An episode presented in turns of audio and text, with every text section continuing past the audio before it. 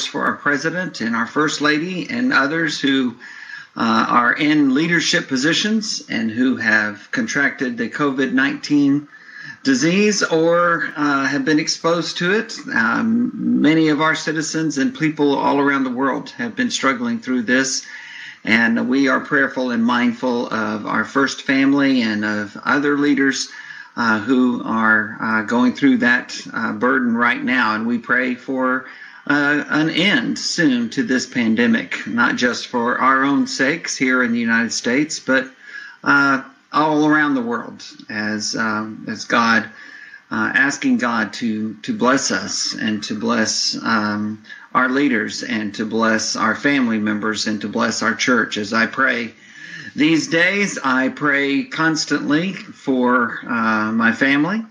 Uh, those that I love, for uh, our church, uh, those that are in leadership, those who are a part of our church family, and for other churches like it.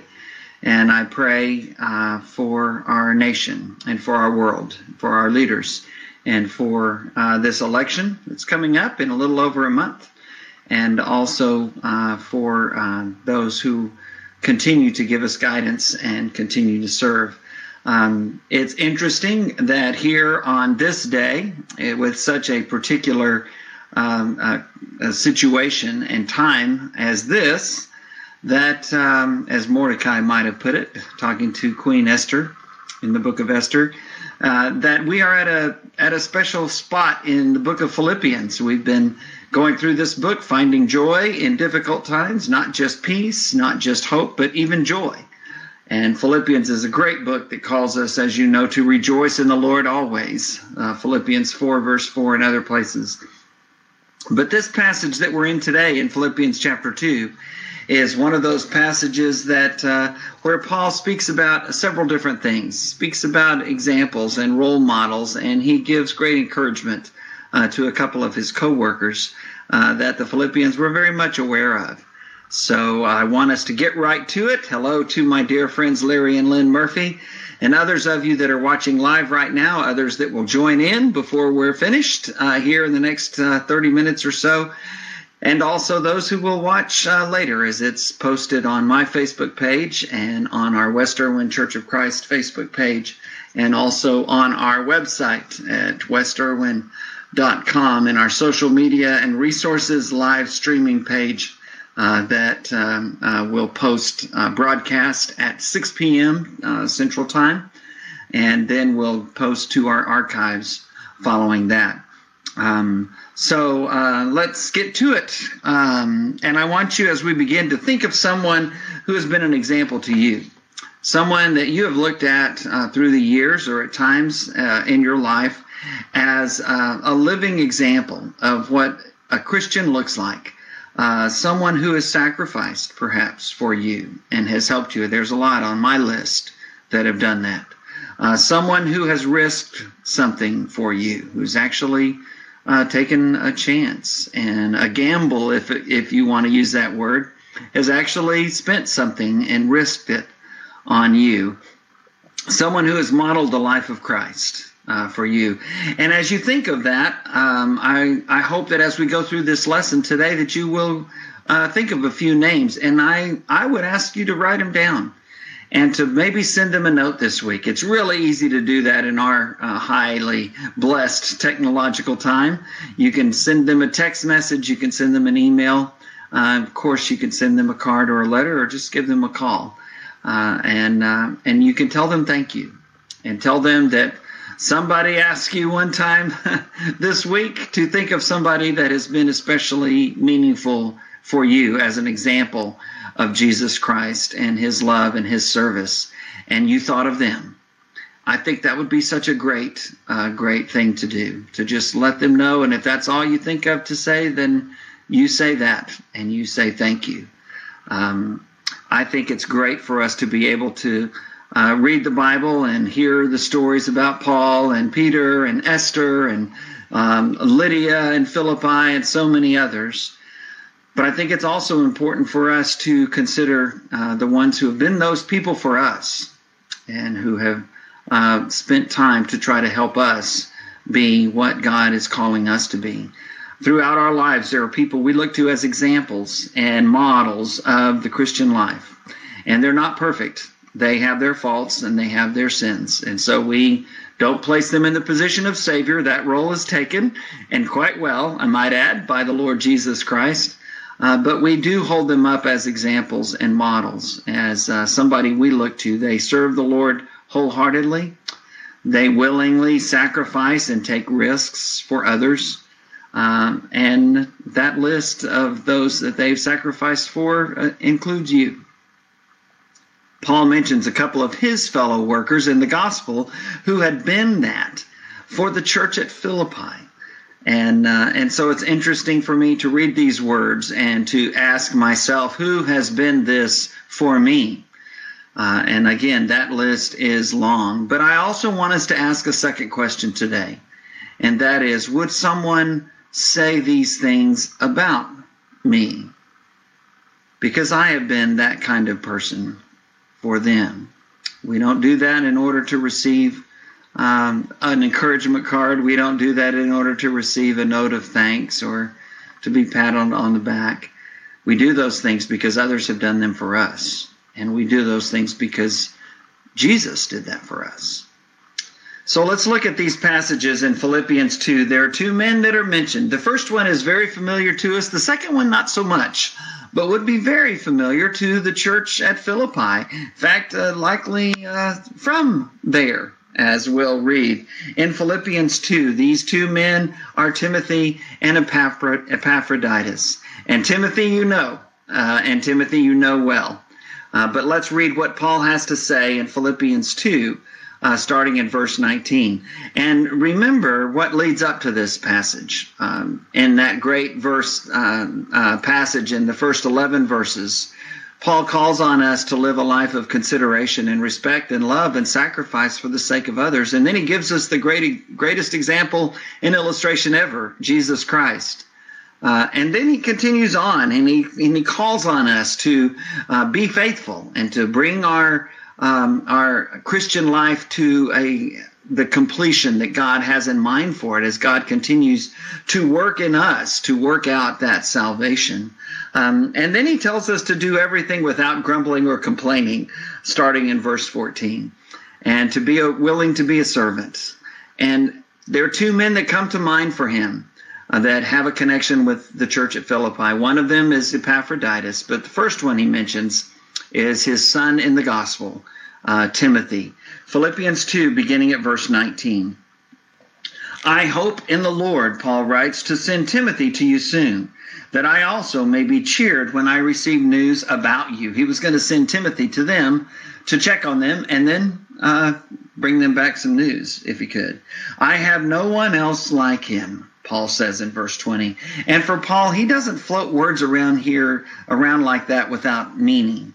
When he tells people that he's praying for them, he really is praying for them. And many times in his letters, he'll he'll word that prayer as part of the letter. Here he speaks of Timothy and he simply says, I have no one else like him. What a great, great tribute uh, to this young Christian servant and minister and missionary. I have no one else like him who will show genuine concern for your welfare, genuine concern. For everyone looks out for their own interests, verse 21, not those of Jesus Christ. But you know that Timothy has proved himself, because as a son with his father, he has served with me in the work of the gospel. My son in the faith, uh, as a son works for his dad. Paul says Timothy has done that for me, and he's done that for me with you in Philippi. I hope, therefore, verse 23, to send him as soon as I see how things go with me. Remember, Paul is writing from jail, from house arrest, as best we can tell, in the capital city of the empire itself, Rome, and uh, has Timothy there with him, and is Timothy is helping him, and and um, and Paul says, I, I there's some things that I need him for here right now, but I hope to send him to you soon. Verse 24, and I am confident in the Lord that I myself will come soon. Again, Paul had told them in um, the first chapter that he was in a difficult situation and position, just like he had been in when he was there working with them in Philippi, he and Silas ending up in jail uh, because of those uh, who were upset with him uh, because of his compassion for a young woman that they had been taking advantage of in a monetary way. Um, and and so in the same way, uh, Paul said, "Then look to live as Christ, to die as gain." Chapter one. I if if I don't ever get out of here and am put to death, then so be it. That will be a blessing for me. But if God has other things in store for me here in this life, perhaps even with you there in Philippi, then so be it. Uh, and again, just as he did in chapter one, it seems like Paul's thinking is he's going to be released, and he is confident. He says in the Lord that I will come to you soon. So let's talk about this young man Timothy before we move on to the lesser known Epaphroditus. Timothy was a native of Lystra in modern day Turkey. Um, you look at the first uh, and second uh, and third mission journeys of Paul, and you find him stopping in uh, Lystra. Um, his father was a Greek, and his mother was a Jewish believer. We read about that in Acts chapter 16. Uh, Paul refers to Timothy's faith, uh, the faith of his mother and his grand grandmother. What a great tribute that is, as he writes uh, Second Timothy and he reminds Timothy of his roots in the Word of God. And he uh, tells him uh, to remember that faith that was established uh, from his youth uh, in 2 Timothy 3, as he speaks about the inspired Word in 2 Timothy 3, verses 15 and 16, and the passage that follows there and in chapter 4. Um, and in 2 Timothy 1, he says, I remember the faith that first dwelt in your grandmother Lois and then in your mother Eunice and now in you as well. What a great tribute that is. Grandmother, mother, and then Timothy himself. I remember my friend Kevin Finley. Shout out to you, Finley, crazy Finley. Um, he uh, he and I were talking one time, and I told him, you know, I just I, I I have to look to make sure I get it right as to which one was Timothy's mother, which one was his grandmother. I know the names are Lois and Eunice, but I never can remember. And he says, well, remember Let L E T Lois, Eunice, Timothy. Well done, Crazy Finley. Well done, my dear friend and brother in Arlington, Texas. That is so so great. And and Paul refers to that uh, as he talks to Timothy in 2 Timothy 1. Uh, in Acts chapter 16, we read that his mother was uh, a Jewish woman who became a Christian, but his father was a Greek. Uh, and possibly Timothy was converted there in Lystra on his first mission journey. He went through there in Acts 14 along with Barnabas, and Timothy and his mother may have seen all of that uh, then and uh, and uh, become Christians. He joined Paul and Silas uh, on the second mission journey after being circumcised in Acts 16. Remember, his father was a Greek, so his father had probably said when he, Timothy was eight days old. And the law that his mother followed said he's supposed to be uh, circumcised. He drew the line and he said, No son of mine is going to be circumcised. And uh, his mother, being a submissive wife, said, Well, that's not what I want, but okay. And then as a grown man, uh, Timothy had never been circumcised, but when he was ready to go with Paul and Silas and join them on the mission journey, and the Christians there told Paul, "Yeah, he's a great, he would be a great asset to you." Uh, uh, Paul said, Well, you're going to have to be circumcised, my friend, because we do a lot of work with Jews and we start in the synagogue everywhere we go. And so you're going to, you're going to need to do that. And again, the, the type of man Timothy was, he said, Of course, fine, I'll do that. Um, not because he had to in order to be saved, but because he had to in order to be able to work so that others could be saved. What, again, a great reminder to us, just as everything else we just read of the kind of man that Timothy was. He became a frequent companion and co worker with Paul, mentioned, as you know, in several of Paul's letters, including here in Philippians. Ministered with the church at Ephesus. Uh, Paul sent him there, and he uh, was there when Paul addresses him in 1st and 2nd Timothy. In 1 Timothy 3, he talks to him about uh, appointing men to serve as elders and deacons there in the church at Ephesus. Uh, he was requested by the Apostle Paul to come to him toward the end of his life while he was in prison in 2 Timothy 4.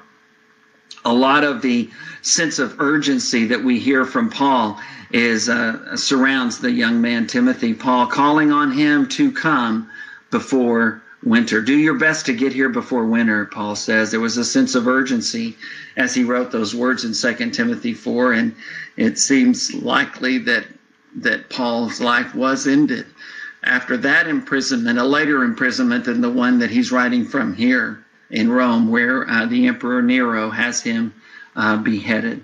Um, Paul sensed that that was coming. Uh, this one, not this one, he felt strongly that he would be released. Uh, but in that that one, he tells Timothy, "Get get here as soon as you can." Um, Timothy was imprisoned himself. The writer of the book of Hebrews in chapter 13 uh, mentions that, verse 23. And we read of Paul's closeness to Timothy in the things that he writes in a passage like this, but also in those great letters of 1st and 2nd Timothy. Paul wants to send Timothy to the Philippians as soon as he can, depending on how his own situation went, just as we read. Uh, Timothy, Paul says, looks more after the interests of Christ, of Jesus, than of his own. What a great tribute. Again, uh, a marvelous thing for Paul to tell the Philippians about, about, about Timothy, that he looks after the interests of Christ rather than his own. And again, we're reminded that that's the attitude Paul told them to have in Philippians 2. Have this attitude among you, this mind, uh, that was also in Christ Jesus, who gave up everything for us. And he says we need to be willing to give up everything for our brother or our sister. Timothy looks more after the interests of Christ, looks more after the interests of others, such as those in Philippi. Uh, one writer says that Timothy had a, quote, self forgetful devotion. What a great tribute. He had a self forgetful devotion. He was devoted to others, forgetting about himself. Uh, we certainly see that in Timothy, and what a great tribute that is. Uh, Timothy has a genuine interest in their welfare. It's not pretend, it's not something he's doing just to be seen by others, as Jesus warned in Matthew chapter 6. Paul wants to send Timothy for them, and not just to them.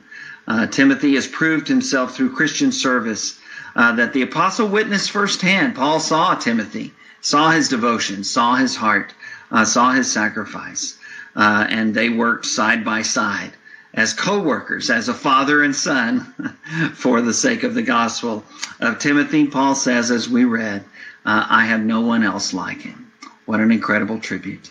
Uh, well, Paul holds Timothy up as an example to the Philippians, but he also holds this man by the name of Epaphroditus up. So let's read about him in Philippians 2, starting in verse 25. But I think it is necessary to send back to you Epaphroditus, my brother, co worker, and fellow soldier, who is also your messenger, whom you sent to take care of my needs. Say more about that in a moment, but it's clear from these words that Paul is not sending Timothy to them right now, but wants to soon. But he is sending Epaphroditus. And Epaphroditus had come to Paul from Philippi with uh, gifts, monetary gifts to help Paul as he continued his ministry, even while incarcerated under house arrest in Rome. Um, Paul continues uh, in verse 26 For he longs for all of you and is distressed because you heard he was ill. Indeed, he was ill and almost died. But God had mercy on him, and not only on him, but also on me to spare me sorrow upon sorrow. Uh, and so, whatever it was, Epaphroditus was very ill, and we don't know exactly what that was. We don't know what happened to him, but Paul mentions it here, and he says that the church at Philippi knew about that. And Paul wanted them to know that he was okay. Uh, Therefore, verse 28, I am all the more eager to send him, so that when you see him again, you may be glad, and I may have less anxiety. Paul was worried about the Philippians, worrying about Epaphroditus, and worrying about Paul as well. So when he sends him to them, they'll be able to see and hear firsthand what's going on. So then, verse 29, welcome him in the Lord with great joy and honor people like him, because he almost died for the work of Christ he risked his life to make up for the help you yourselves could not give me. Something very similar to what he writes to Philemon uh, about this same time. Philemon, a leader in the church at Colossae, uh, also there, uh, not too far from um, uh, one of the places that Paul writes to from uh, this house arrest at Rome. Uh, and as he writes to the church at Colossae near Ephesus in the western part of modern day Turkey, uh, he writes to them and he writes a special letter to Philemon about his returned slave Onesimus. And he he tells him, "Look, you he ran away from you, he escaped, but when I found him, I converted him to the Lord, and now I'm sending him back to you, not as an escaped slave, but as a brother in Christ." And I expect you to act the way I know that you should act. And Paul doesn't make him do it, doesn't command him to do it. But that little short one chapter note that Paul writes to Philemon is well worth your read uh, because you hear Paul's heart and you hear him saying things without saying them. And one of the things he tells Philemon is Onesimus has been a real big help to me. In fact, he was a help to me that you could not give or did not give. And in the same way, Paul is speaking to the church at Philippi about Epaphroditus. They all couldn't go to help Paul, but Epaphroditus did. Um, and so, this great passage in Philippians 2, verses 25 through 30, about this man Epaphroditus, let's talk about him for a moment.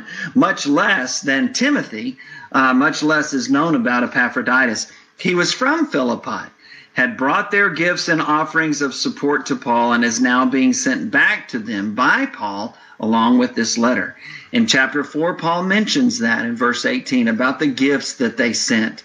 Uh, he alludes to that in chapter 1 as he talks about their partnership in the gospel, partnership in the ministry that Paul was doing. Uh, the fellowship, that's that word, koinonia, that Paul uses in Philippians 1. And because, and the way they were partners with him was because of their monetary and financial support. He had their support through prayer, but they weren't there in person, but they did send one of their own, Epaphroditus, to Paul with money to help him survive in this ministry and get by and have the things he needs, just like Jesus had individuals who took care of his needs during his lifetime ministry. Uh, several women who provided for uh, Jesus and the apostles while they were uh, preaching that the kingdom of heaven is at hand. Uh, here, Paul alludes to the church at Philippi as being uh, uh, people who supported him in his ministry, and what a great blessing that was. He is not to be confused with Epaphras, who is also mentioned uh, as Paul writes to the church at Colossae, the book of Colossians. Uh, Epaphras was from Colossae and uh, perhaps was very important for them, just like Epaphroditus is for the church at Philippi, uh, for the Philippians. Um, in verse 25, Paul calls Epaphroditus my brother, my fellow worker, my fellow soldier. And he uses the term there as, as um, the Philippians messenger when he brought that gift to Paul. And that term is one term that we translate, uh, have a, a transliteration of the term apostle. And depending on the context, like the term deacon, it can mean a specific kind of person, such as an apostle, one of the 12 original apostles, or Paul, who calls himself an apostle in a very authoritarian way. Um, this uh, this term is one that is uh, dis- defined. Really, the term is one sin on a mission. Jesus called those twelve apostles in a specific way, and they they were all disciples, all of those who followed him. But these men were apostles. They were the ones that were in Jesus' closest inner circle, and that would be given much responsibility when he left uh, to continue this new church. And then um, uh, Matthias was added to their number to replace Judas Iscariot. And later, Paul himself uh, would describe himself as one called by Jesus in a special way on that road to Damascus, and then being baptized and having his sins washed away in the city by Ananias, that Christian man who came to him after Paul had been praying and fasting for three days and telling him that Jesus has a mission for him. And Paul felt that. Um, we see that term used to refer to others, uh, Paul and Barnabas in chapter 14, and we realize that they were sent with a message uh, by the church at Antioch of Syria uh, to uh, share the gospel of Jesus Christ uh, throughout modern day Turkey. Uh, in that first mission journey. Junius and, Al- and Andronicus in Romans 16, uh, Titus and the brothers that Paul um, uh, mentions, and then even Jesus himself in Hebrews 3, verse 1, uh, is called one who was sent with a message. And we we get that. We get that. Paul uses priestly terms, ministry terms in this language as he describes Epaphroditus. And in chapter 4, he also uses um, a priestly or ministry term to refer to their gift, like the Jews would sacrifice a gift on the altar. Uh, for God, uh, Jesus, uh, Paul refers to the gifts that the Philippians sent for him, the monetary gifts, the sacrifices they made uh, for him as a similar kind of offering. Um, in the last few verses, Epaphroditus is seen as one who is longing for his church family. Uh, and is concerned for them, even in his own serious illness. And it seems to be this is illness brought on by that journey. Uh, perhaps that journey from Philippi to Rome and the difficulties that he had there at Rome. Somehow or another, we just like with Paul's thorn in the flesh, we don't know specifics on this. Um, but Paul and Epaphroditus are worried about the church at Philippi, his Christian family. Uh, there in uh, in Philippi, the Philippians, that they're gonna they've heard that he uh, has has been struck ill, perhaps injured, or some kind of illness along this journey, and they're worried about it. They're worried about their brother, and so Paul and Epaphroditus are are, are worried about the church, the Christians at Philippi. Because of their concern for him. This was another reason why Paul wanted to get Epaphroditus back home uh, Timothy, he would send later, but he wanted Epaphroditus to get back there so that they could see him. You know, there's nothing like seeing a loved one after surgery, is there? I've been been there with families many, many times, and many of you have as well. You have the doctor come out, or or someone on the medical team come out and talk to you, or the doctor calls you, and you you uh, go to the phone and you hear them say, "Well, your loved one is doing well." Uh, the surgery went okay. They're going to be in recovery for a while. They'll come back to get you in just a little bit uh, when it's okay to come in and see them. And though you're so relieved, it's nothing like seeing them.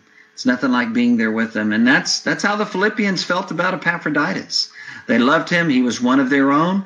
They had sent him on this mission, on this journey, uh, to take their gifts uh, and offerings to Paul while he was under house arrest in Rome. This man who had brought the gospel to them now they were trying to help him in his ministry to others as well. And now they hear that their brother that they had sent uh, has has fallen ill or been injured, and and they're they're worried. Uh, they're worried, and so Paul is ready to get Epaphroditus back home to them so that they can see with their own eyes how he's doing, and he can tell them firsthand how the Apostle Paul is doing. Uh, verses 29 and 30 that we read uh, tell how serious this was that Epaphroditus actually risked his life uh, for them. And that term is used only here in the New Testament. And, and it, it kind of means to gamble, to, to risk in such a way that you're gambling. Um, Epaphroditus gambled with his life for the sake of the Philippians and for the sake of Paul, the apostle. And they, they appreciated that. And Paul acknowledges that.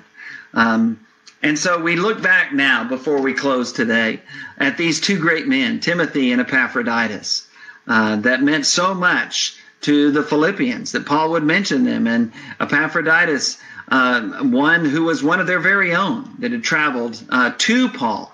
And Timothy, of course, there with Paul and Silas uh, on that second mission journey after the church had been established. And perhaps Timothy himself baptized on that first journey that Paul and Barnabas uh, took there. Um, and now we see uh, him joining Paul and Silas and going with them uh, and and and going across uh, to modern day Greece and hearing and and answering that Macedonian call and going to that northern province of Greece. Um, Macedonia and going to those cities of Thessalonica and Berea, but first at Philippi.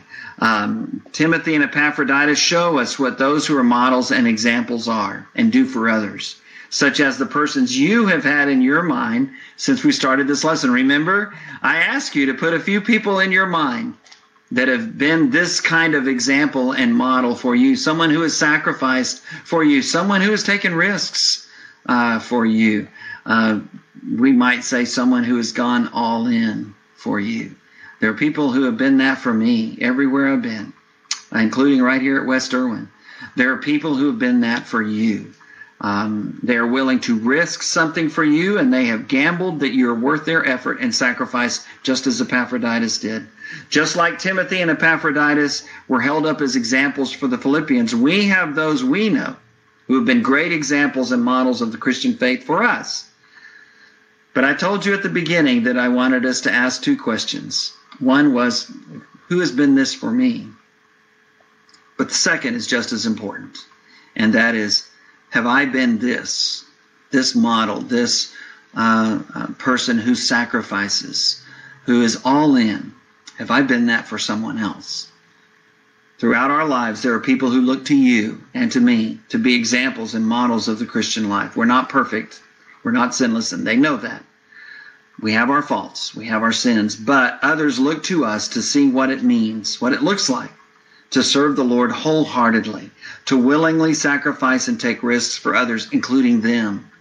There are people that God has called you to, has sent you to with a mission, with a message, uh, to share the message of Christ, to be the life of Christ right in front of them so that they can see a hands on example of what that looks like. We should each ask ourselves this question today Is there someone who would write my name down to send a note of gratitude for the example I've been to them? Remember, I said send them a text message, send them an email, write them a note, send it in the mail, give them a call, tell them what they've meant to you.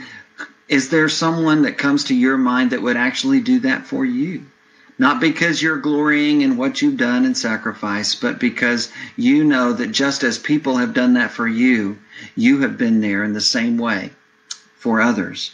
Uh, not because we want praise and appreciation, but because we want to have an impact for Christ on others. And because He has sent us to them on a mission with a desire to help them come to know Him better.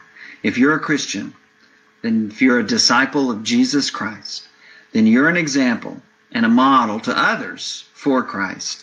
We each should say, as Paul does to the Corinthians, follow my example as I follow the example of Christ. 1 Corinthians 11, verse 1. We have had people who have been that for us. The Philippians had Timothy and Epaphroditus. Who was that? Who were that for them? Are you being that for someone else? Let's close with prayer. Father, thank you for the examples in our lives, for those who have lived the Christian faith right in front of us. Thank you for the opportunity, Father, for us to be that for others. We pray today, Father, for our families, for our loved ones, those that are close by, those that are far away. We pray today, Father, for our churches, for uh, our church leaders, and for the ones that we are able to worship with and live our lives with that are such an encouragement to us and give us an opportunity to be an encouragement to them. And Father, we pray for our nation and our world. Especially, Father, we pray for our President and First Lady, and we pray for others that have been affected by this uh, novel coronavirus. And we pray for others, uh, Father, who are in leadership positions within our land and for this election, um, for um, uh, President Trump and Vice President Pence, for Vice President Biden and Senator Harris, and for the decisions that our nation is making um, about our future. We ask your blessing and we ask your guidance and we pray, Father, that your will would be done. But even, Father, far beyond the significance of, of this year for us here in America, as significant as it is, we know, Father, that uh, there's an even greater choice going on in the lives of people, and that is whether or not to follow you. And so we pray, Father, that the, like Timothy and Epaphroditus and even Paul himself were for the church of the Philippians, we pray, Father, that we would be that for others, that we would offer them a, an example of encouragement, of sacrifice, of service ourselves to you, first of all, and then of, of uh, unselfishness as we seek to help them uh, be faithful disciples to you as well. Help us, Father, to tell others thank you for how they have modeled the life of Christ for us. And help us, Father, to be that for others as well. In Jesus' name we pray. Amen. God bless. I'll see you soon.